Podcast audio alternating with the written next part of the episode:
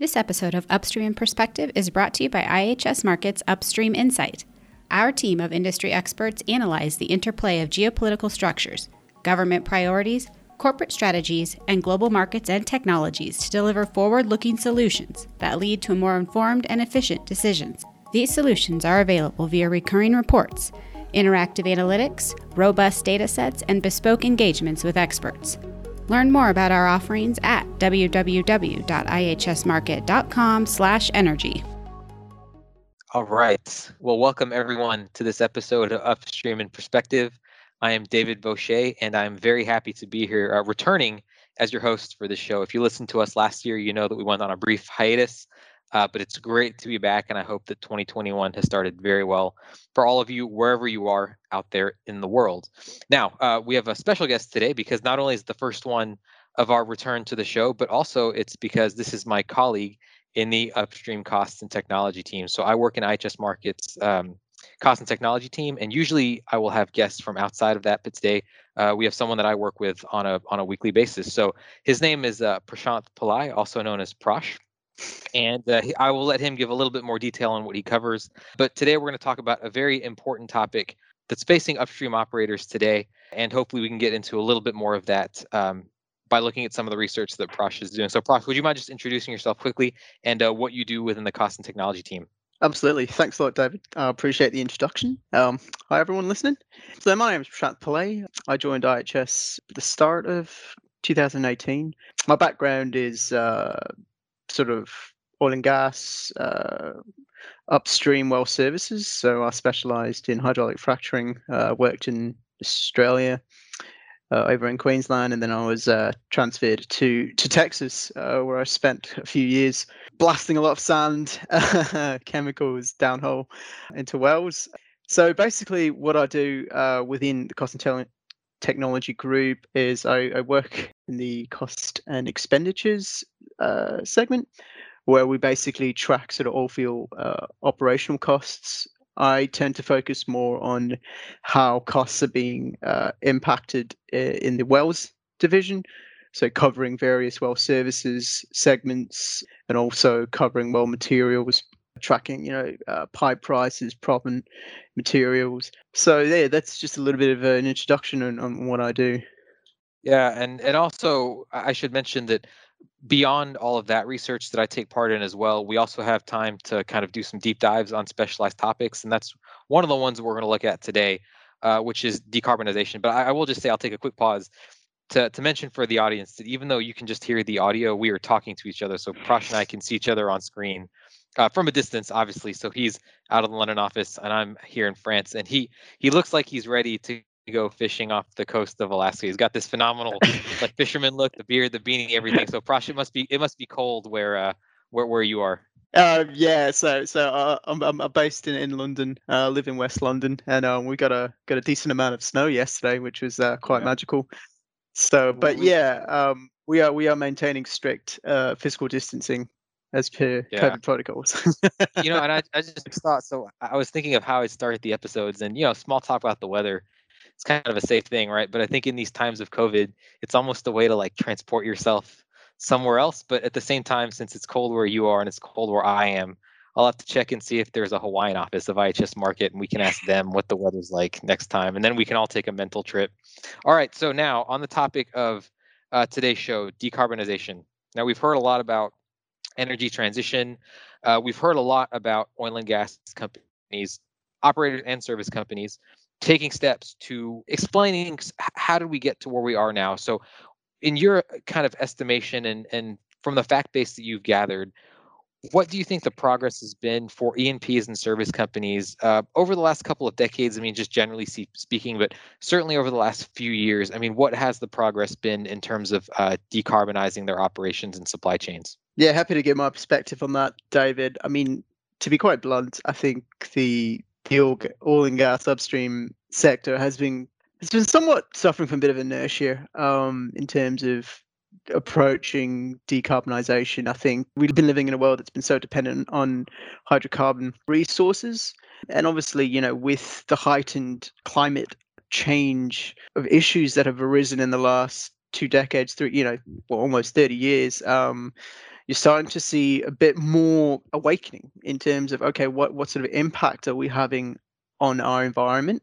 What sort of uh, effects are our actions and, and operations having on, on, on that environment, which you know we're all we're all living in? So I, I would say the oil and gas industry has been a bit of a, a laggard laggard in sen- in the sense that you know if compared to other industries like like healthcare automotive that have really embraced digital technologies to enhance their production efficiencies you haven't really you've only really seen that kind of shift in the upstream sector maybe in the last 10, 10 years or so. So, I mean, the technological innovations that have resulted, I mean, have been quite remarkable uh, in such a short span of time. You know, particularly in, in optimized, you know, completion designs, you know, which is something that I'm very kind of passionate about, and, and I've sort of spent my last few years of my career working on. You know, so so, now the ingredients for success in, in this current economic climate for operators and service companies are you know, shifting amid budget restrictions, and you know, we're not talking about more is is better. It, it's more like what can we do with less less resources to to optimize the assets that we already have amid sort of a reduced capex environment. So no, so, sorry, so I was just going to say, so, so those are all really important points, and I think just to kind of clarify something for the audience that I didn't really I would say I didn't realize it, but it didn't really kind of hit me until you and I did the prep for this session. Is that everyone kind of instinctually knows what decarbonization is? It's let's take carbon out of the supply mm. chain. But what you're saying actually is that when you look at that tactically, that takes a lot of forms. That can take new digital technologies that make things more efficient. It can mean doing more with less in the face of something like COVID that requires you to slash your capex budget. So decarbonization is this sort of nebulous idea that can encompass a lot of different things, Absolutely. which hopefully we'll, we'll get a, a chance to, to, to touch on here. I think before we get to that, then would it be fair to say that, in your estimation, based on kind of what you've seen, oil and gas companies may be a little bit slower than other industries to adopt the goal, right? So, I mean, they've mm-hmm. obviously been working towards a lot of these digitalization efforts, efficiency efforts, but not necessarily with the goal of decarbonization in mind. But would you say that that has changed in the last couple of years, like with the discussions around energy transition and some of the sort of uh, demands really from the consumers of their products. Is that fair to say that it's sort of accelerated in the last couple of years? Absolutely, yeah. That, that, that that's an accurate assessment um, of the state of play at the moment. I mean, uh, there's been a lot of sort of focus on you know these buzzwords: scope one emissions, scope two emissions, and and that's something that operators and service companies alike are adopting into their into their their language you know uh, when it comes to their ESG priorities. So just to sort of delineate you know, scope 1 emissions or something you know, are, are, the ones that are produced you know on site in the context of oil and gas right? So if you have a well and you have a flare stack you know and, and you're emitting gases that you know that's considered scope 1 um, and then scope two is you know emissions that are sort of indirect in the sense that you know you you purchase electricity, but obviously that electricity was generated from potentially burning fossil fuels. So this sort of paradigm shift in how they're viewing their emissions is, is something that's really important in, in, in terms of defining a strategy, right? Where do we need to target our emission reductions? You know, people need to realize that this involves a lot of expenses. You know, trying to reduce reductions is something that is, is not going to come free and it's going to be incorporated in the cost of performing activities in, out in, the oil field. But I, I think we have seen certain efforts being made. For example, if you take pressure pumping providers, you know, in the last few years they've they've adopted more stricter engine standards that develop more tier four uh, diesel engines to ensure that the emissions from these pumping tractors are not too toxic especially you know in places like in America and North America where fracturing activities are mainly focused inland and you know you do have highly populated den- areas you know around a lot of oil field you know uh, places like places like Texas you know places like in, in the Marcellus region as well. So you've seen huge shift in dual frac, frac fleets, you know, where you're incorporating uh, natural gas and diesel to power the engines. And then you're also starting to see a, a sort of a surge in low noise fleets um, as well, but which are, which what we can sort of discuss a bit further along. So, so that, that's a, gr- a great example. And I think before we go too far into the technologies, you mentioned uh, the costs, co- costs Mhm. of doing this, right? Because certainly uh, this is another topic entirely. But if you look at EFRACs, it's it is more expensive, depending on how you're running your comparison. It is much more expensive than a conventional operation, right? Again, it kind of depends on the assumptions you're making, but it's a more expensive technology. But what we talked about in the prep for this is that there are factors that are pushing service companies and operators to decarbonize. So we can almost talk about the costs of not doing something, right? And so can you maybe talk about the costs in, for example, missing recruitment targets, right? Because you know, we talked about the great crew change. That was the big dialogue perhaps a decade ago. What about the green crew change of people, Mhm. you know, the next Mhm. generation of young professionals, right? Mm-hmm. uh, what about you know we talk about access to capital so so can you maybe talk about some of the costs of not adopting these these measures so these are these would kind of be obviously the cost of not adopting is not decarbonizing right and energy transition and environmental concerns all that goes along with that but what about the other very immediate operational costs of not adopting some of these measures that, that you've mentioned and you're going to mention in the rest of the show. You know so you know operators in today's industry are, are faced with a multitude of challenges right? I mean we- we've just sort of touched the surface. You know they're not just about simply producing oil anymore. You know maybe like 40 years ago that that was their sole priority right? But today there are a whole host of other issues that need to be taken into consideration. You know they've got to deal with sort of investor demands a very volatile market you know situation we're in you know um labor issues like you touched on. And and also amongst all that you know hse requirements are still something that they need to to to be enforced at a high standard. Maybe 50 years ago you know getting injured in the oil field was something that was people were proud of but but today that's that's unacceptable. So you know while while companies are shifting to you know to be more um, conscious about how they're operating and and the impact that they're having on on the environment these underlying issues still you know need to be focused on you know it's it's so easy to kind of lose sight of what's already been achieved but also taking that and then adopting another layer for uh, how can we advance our s- you know our operations in, in, in a safe manner as well Do you think any of what we've talked about so far does that vary at all for service companies versus operators? I mean, you know, we've talked a little bit broadly. We did focus mm-hmm. a little bit on North America with fracking, but I mean, to get a little bit more specific and doing a little bit of delineation, do you think any of these considerations vary materially depending on what side you're looking on here? I think it's a very sort of interesting dynamic, right? Because operators and, and oil field service companies have always had this sort of interdependency throughout the decades.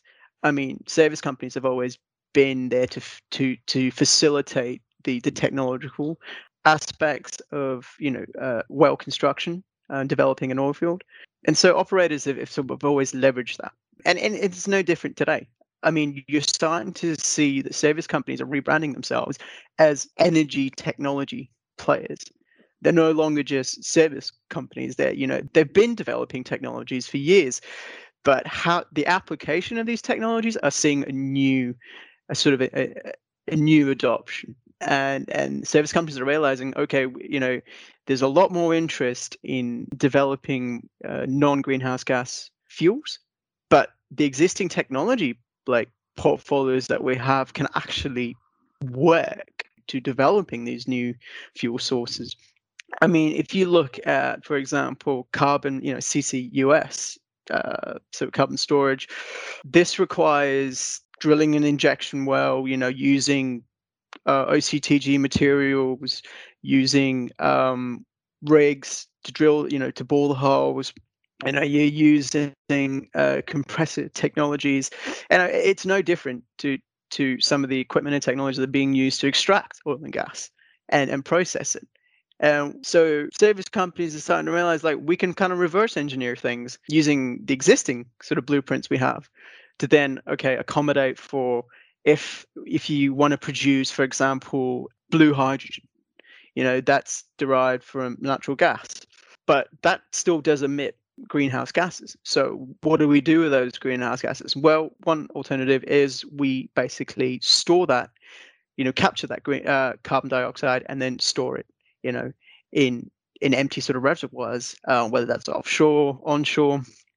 Um, there's a, a whole host of opportunities there.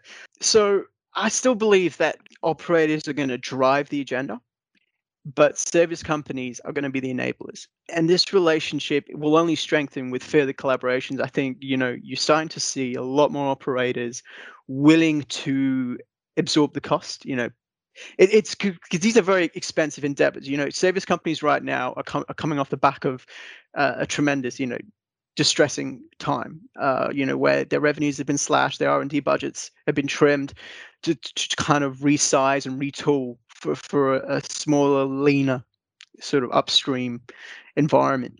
So they need the support and the, and and you know the underpinning kind of uh, financial backing from operators you know to be able to to achieve these kind of new new kind of um, technological advancements otherwise i think you're going to see uh, a severe kind of hindrance in, in in achieving certain targets you know like if people want to remove like 800 million tons of carbon in the next 10 years you know we need to start now. You know service companies and operators need to start collaborating now to developing you know these technologies such as uh, you know hydrogen electrolyzers you know uh, electro you know on a large industrial scale.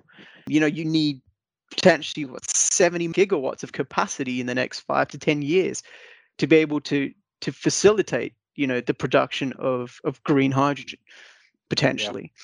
so all of these things that Prash is, is touching on we obviously have kind of dedicated teams that we're we're sourcing this research from. So without wanting to step on their toes, if anyone in the audience has questions, we will definitely uh, get them to the right to the right person. But I think Prash brings up a, an, an important point here. I mean, I think we have to be realistic in the sense that individuals within service companies and operators all want to do the right thing. I mean, I know you know you and I know each other. We try and do the best we can at work. We want to be good stewards of the environment. Our colleagues on the technical side that we know in the industry as well. But on the scale of these companies, it becomes very much a bottom line consideration because, like you said, there's costs to doing this. And so, if we sort of flip it to a more pragmatic way of looking at things, the operators will ask for these services. The service companies, if they kind of run the cost benefit, may think that hey, we can make up for some of this lost revenue by going down some of these avenues that you mentioned. So I was doing some research uh, for a report a few weeks ago, and it was mentioned to me uh, that something like half of all ROV work right now in the North Sea is for offshore wind because that's mm. where that's where mm-hmm. the work is, right? And I think that you hear taking it back to the electric fracturing that you talked about. There are some established pumping companies that I understand have said, well, we don't want to get into e-fracking because that's very expensive for us to you know rework our fleets and get into it. But again what's the cost of not doing that? You might just get left behind right? So i think that there's the altruism on the individual level but i think if you look at kind of the cost benefit it might turn out that decarbonization makes business sense once you get over that initial investment hurdle. I mean, does, that sound about right to you? Yeah, you know, I, I, think you make a very interesting point there. You know, there are there is that argument that's being generated by service companies saying, you know, oh look, the cost benefits just don't make sense right now, which is a fair enough statement. But I think what we need to understand is that there's a cyclical nature in which equipment, for example, needs, you know, has a certain lifespan and will eventually need to be replaced. So that that existing sort of capex will, you know, will service companies need to make a decision. Like, do we want to just continue investing in our traditional fleets, diesel powered fleets, or do we start realizing, okay, there's a bit of a demand out there for more less carbon intensive equipment. Maybe we should just take that capex and invest it in more uh, electric fracturing or grid powered, you know, fracturing fleets and and ultimately that decision will be driven by the customer demand. You know i think ultimately you know service companies are at the mercy of operators. And if operators demand it you know service companies have to oblige. You know there's there's no ifs or buts about it. So i, I think i think what we're seeing is a bit more of an upcycle in the adoption of of more you know less carbon intensive technologies. And and that will drive the decarbonization element within the oil field. But it's not going to happen overnight. It's something that I think it w- there's going to be at least a three to five year transition period, um, especially since we're coming off from a bit of an industry downturn where, you know, players are hurting, people are financially hemorrhaging. Um, so they need to stabilize their finances before you know, I think seeing the bigger picture and and, and so yeah, I think there's a there's a few distractions right now within the industry, and people are not quite seeing the bigger picture. But I think I think once we come out of kind of the smoke, uh, we're going to see a huge upsurge in the way people, you know, start operating in, in, in sort of the different dy- demand dynamics and on the types of equipment that people want. You know, they want more efficient equipment. So, you know, the older equipment already, you know, if it was developed five years ago, then it might not be something that service companies can use anymore because they just don't meet you know client or customer expectations. So you're going to see a huge you know attrition and rationalization in, in the traditional kind of fleets you know that don't adopt more electric powered means of, of, of, operating um, and and you know and, and, and the bigger service companies have already been working on, on, on these kind of new technologies over the last five six years. But you know i think the uptake is starting you're starting to see an increase in uptake of, of these technologies the five year so the, the, the five year uh, horizon you mentioned is interesting and you know I, I apologize if i'm misattributing the quote uh, someone you know out there can correct me but just off the top of my head i think it was bill gates that said people tend to overestimate something like 30 or 40 years in the future the progress that mm-hmm. gets made in that time but they underestimate the the five years that are in front yeah. of them right so yeah.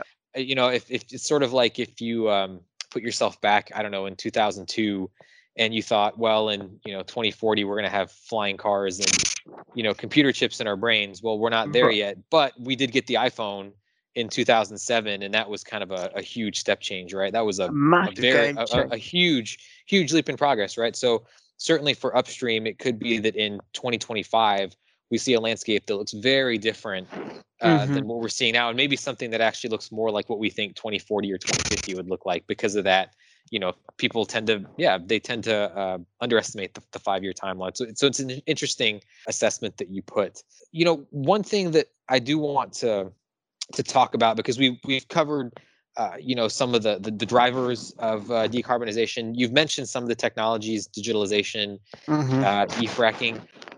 The, the the group that we're in is cost and technology but really what we're focusing on is supply chain. So before yeah. we wrap up would you mind maybe again talking broadly about what are the supply chain specifically supply chain specific implications for both operators and service companies uh, of working some of these new technologies and best practices in? Yeah i mean i mean like i already kind of mentioned you know suppliers are facing hard times you know they're battling tight margins um you know they you know there's this huge sort of pressure on them to, to cut their their costs to to sort of get in alignment with the pricing situation at the moment. You know, so there will be sort of clear winners and losers. You know, you're going to see the kind of rationalization of suppliers, but the way that suppliers can offset these kind of downsides is by adapting digitalization um, you know and and additive manufacturing you know these are sort of new kind of best practices that are being touted as being able to save manufacturers and suppliers a lot of money otherwise you, you're just going to see companies just fade away you know if, if you don't adapt they're just going to go extinct. So i think in the future you're going to see less sort of players in the market you know there's going to be reduced choices. Maybe in, in the short term and but that you might see an uptick later on in the decade. So right now you you know there's already a supply overhang you know um, companies are are basically cannibalizing equipment so that you know they can increase their pricing otherwise they're just not going to be able to, to survive the next few years um, especially you know that there are other elements of their costs increasing you know labor costs. I mean we've seen sort of huge shift in the labor market within the oil and gas industry you know where people have left and then when uh, activity eventually picks up to a more stabilized level you're going to see a shortage. And so service companies and suppliers are, are going to face you know serious labor challenges um, so you know those costs are potentially going to go up. So these sort of factors are something that you know people uh, operators are keeping in mind. And you know to be able to to address those situations is is going to involve people really enhancing their logistics you know and reducing costs um, maybe you know like i mentioned about additive sort of manufacturing um, that's something that maybe can be brought closer to locations you know uh, to where the activity is actually occurring. So that will reduce logistics but then that will also reduce you know uh, carbon emissions you know because you're not relying on huge freight services or you know delivery services of, of, of parts and whatnot uh, over long distances anymore. You know, so all of these factors are actually really playing in, in, into the current, you know, mirroring the trends that are happening. You know, you know, like people are demanding decarbonization of, of their operations, and and these are ways that that's going to happen eventually over time. Yeah, sounds like short term pain in in logistics and labor and costs, but yeah. with the hope, obviously, of long term gain of more efficiencies and and less carbon out of the supply yeah. chain and out of operations as well. Yeah, um, great. Well, so Prosh, we have I think run out of time in terms of the the material that we're going to talk about, but uh, for the audience out there, uh, I'd like to try something new. So I listen to quite a few podcasts in my spare time, and I'm going to rip off a final segment from one of them. So it's called uh, wow. Les. It's a French podcast, but in order to, I guess, end on kind of a fun note, and uh, in order for me to get to know my guests better and for the audience to get to know our experts better, uh, I've got three questions I'm going to ask Prash, and then I'll ask those to every subsequent guest that's on Upstream and Perspective. So, Prash, I will be up front. I did give you a little bit of time, so I don't think this is going to, I did give you a little bit of time up front to think about these. So, not quite spontaneous, but let's start with the first question. So, what are your three essentials that you, you have to have in life? I mean, what are the three things that every day kind of keep you going and, and make you happy? Oh, mate. Um, a beer at the end of the day. Okay. Fair. Yeah. Um, fair. Um, I mean, I, I suppose like you know we, we live in such a technologically oriented world, you know, where we're just constantly sort of fixated with our phones or our, our you know Apple watches and. Sure. Um, but um, I think for, for me, I mean, I'm, I'm quite I'm quite minimalist in a sense. You know, I don't like having you know, can, you know owning a lot of possessions. Um, quite simple in that way. But um, you know, uh, for me, you know, I, I, like collecting beanies and hats. So during yep. the winter, you know, I'm always I'm always wearing a beanie, and um, occasionally I get chastised for wearing a beanie during you know when it's 40 degree weather in the summer. But uh, that's just that's just how I like to roll. It's, an, it's an essential. It's an essential. essential isn't it? Um, you know, but um, I, I do collect the Ray Bans um, sunglasses so that's you know something that I'm very passionate about. But another essential, I think, I, th- I think, it's just being um, quite uh, humble and just being, you know, like being for you know for everything that you have, and and you know, uh, and just being grateful. Uh, given there's so much uh, distress going on in the world, you know. But um, very good. I like yeah. that. So a beer, uh, some fashion accessories, which fashion we should talk about more because yeah. I kind of share those essential and a yeah, sense of gratitude. Yeah. That's a good one. I like that. All right. Uh, next question. So we talked a little bit about kind of traveling in our minds the beginning of the show, but what is a place that, you know, prior to, uh, you know, everything that's happened and certainly after we're all through this, what is, what is your happy place? Like, where would we find you uh, in your best mood uh, when this is all over? Oh, mate, you know, besides from wanting to desperately be home in Australia, um, I think, you know, I, I, I enjoy traveling a lot. You know, I, I get major wanderlust on a daily basis. You know, I'm, I'm looking at people's Instagrams and I'm like, oh, I just wish I was there, you know. And um, But there's one particular, you know, country I really want to visit is, is Iceland. You know, it's been on the agenda for years, but just never had the opportunity. Um, I think just you know the visceral landscapes and and I listen to a lot of Icelandic musicians and their music conveys that the emotions and and just how sort of tran- tranquil Iceland looks and uh, so yeah definitely and I was telling telling my wife you know as soon as uh, all these travel bans are lifted uh, we're booking a flight to Iceland. Going to Iceland, good, fantastic. All right, last question, which is going to be something hopefully that the audience can uh, can share in with you, but what is one piece of content you've consumed recently that you'd like to put out there? So book, podcast, movie, right. and anything. Wow. What's something, what's something you've really enjoyed uh, in your in your personal time? Oh, it's just too many to choose from, David. I mean, because I mean, this last few months, that's all I've been doing, in it, exploring new sort of content and sure. um in my in my spare time. But I think I think one particular podcast that I've been obsessed with is one called Song Exploder.